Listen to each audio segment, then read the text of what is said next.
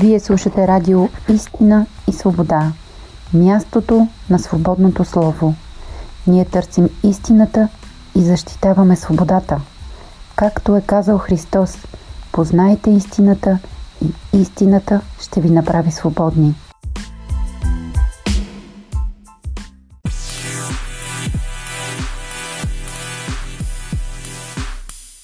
Вие сте с предаването «Съвременни и показател» на радио «Истина и свобода». Темата ни днес е свързана с химическите следи, които някои самолети оставят в небето. Екипът ни се обърна към властите, за да потърсим официален отговор. Какво съдържат самолетните следи? Това някакво обичайно явление ли е или е нещо опасно? От Министерството на отбраната препратиха нашата покана към военно-въздушните сили, а оттам получихме отказ за участие. От прес-центъра на военното ведомство любезно ни обясниха, че ВВС са готови да ни сътрудничат, но друг път и по друга тема. Обърнахме се и към учените от БАН, но и академиците не пожелаха да участват в нашето предаване военните въздушни сили са тези, които контролират въздушния поток. Би трябвало да имат някаква теза. Министерството на отбраната е тези, което пази небето ни. Те също би трябвало да имат теза по този въпрос.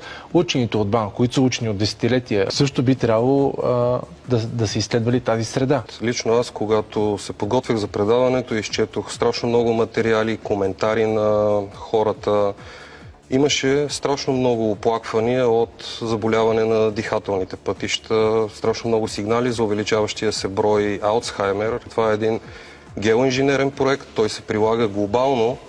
Причините за неговото използване могат да бъдат страшно много, както и въздействията, които да оказва, могат да бъдат страшно много, тъй като а, с тази технология може да бъде а, манипулиран климат. Тази технология се прилага вече от десетилетия не глобално, но на определени територии. И с тази технология може да се предизвиква както затопляне, така и захлаждане. Тоест, зависимо с ефекта, който, иска да се, който трябва да бъде постигнат, се използва най-вероятно различни вещества, които се разпръскват на различна височина. Тоест, от някои от тези вещества може да има странични ефекти, като разболяване на населението, като измиране на пчели, измиране на птици мистериозно, излизане на китове на брега, все събития, които науката не е успяла да обясни до момента.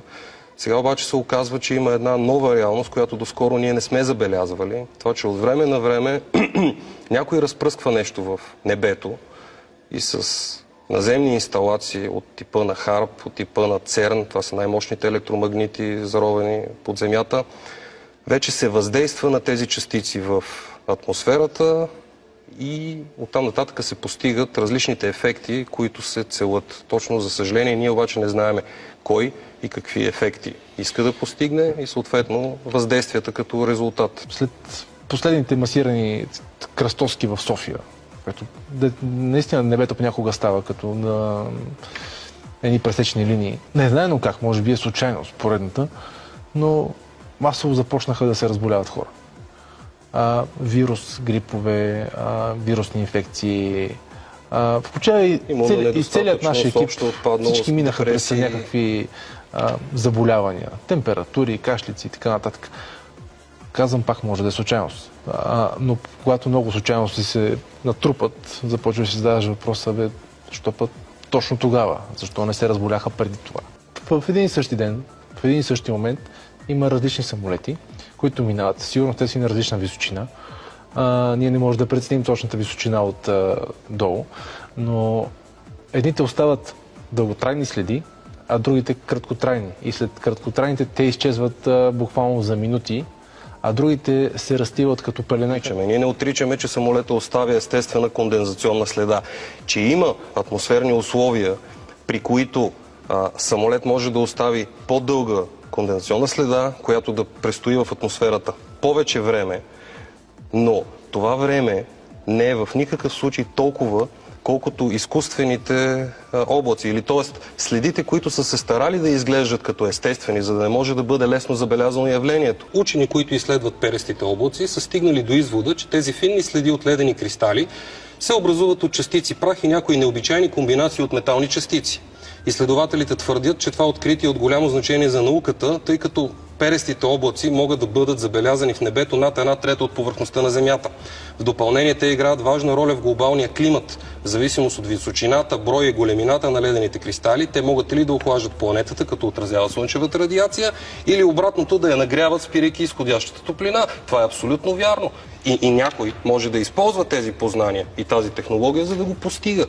През 1990 година НАТО официално и детайлно обяснява как във всеки високо летящ самолет може да промени атмосферата чрез разпръскването на полимери, които абсорбират електромагнитната радиация. Това е патент номер 6315-213. Патент номер 4686605 на Бернард Истванд кръстен методи и апаратура за промяна на регион от земната атмосфера, ионосфера и магнитосфера патента се посочва създаването на огромни облаци от барии, чиято ионизация от наземни инсталации трябва да увеличи електронната плътност на плазмената среда в атмосферата. Пише, че тази технология разполага с възможностите на ядрена бомба, без да е необходимо да се използва такава. И се цитират две възможни приложения. Едното е чисто военно, като разстройване на комуникациите, а другото, ето точно е записано, модификация на климата. Погледни само, моля те, на тази апаратура. Специално е избрана тази снимка, защото на всички други снимки може да бъде обяснено, че това е технология, с която се разпределя тежестта в самолета по време на изпитания и така нататък. Но тук конкретно се личи изписан номера на патента. И долу на английски е изписан пак номера на патента и за какво се отнася. Системи и методи за ерозолни разпръсквания на материали. Тоест, такива патенти съществуват, такава технология съществува. Има американски закон номер 105-85 от 18 ноември 1997 година, който разрешава тестване на химикали и биологични агенти върху цивилното население. И това е публичен закон, който може да го, да го видиш навсякъде.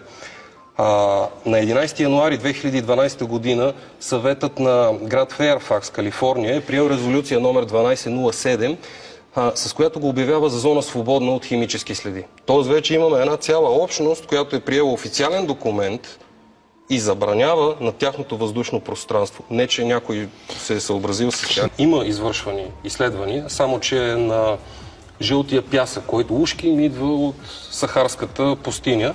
А, това е, освен изследването на БАН, по молба на Старозагорски новини през 2006 година, професионални еколози от Мини Марица Изток ЕАД взеха земни проби с жълт прах от Стара Загора, както и количество от праха от географската карта на ГПЧЕ Ромен Ролан. Лабораторното изследване беше извършено в Минно-геоложкия университет Свети Иван Рилски, което установи, че жълтия прах съдържа една четвърт от Менделеевата таблица, но не и поленови зърна. Преобладаващото беше съдържание на желязо, сяра, фосфор и манган, но имаше също и барий, арсен, кобалт и редица още тежки метали. На пробите беше извършен и тест за фитотоксичност, говорихме отвънка за фитотоксичността, от Националния център по опазване на общественото здраве. Резултатите от експеримента показаха остър фитотоксичен ефект върху тестваните организми, препоръчани от ISO 73461 и европейските директиви. Слушай заключението. Наблюдава се смъртност в 100% на тест микроорганизмите до 24-я час от експеримента в пробата, скобки на известен жълт прах, пишат заключението си от Националния център по опазване на общественото здраве. Това изследване е извършено 2006 година, обаче е поместено в медиите официално чак 2010 година.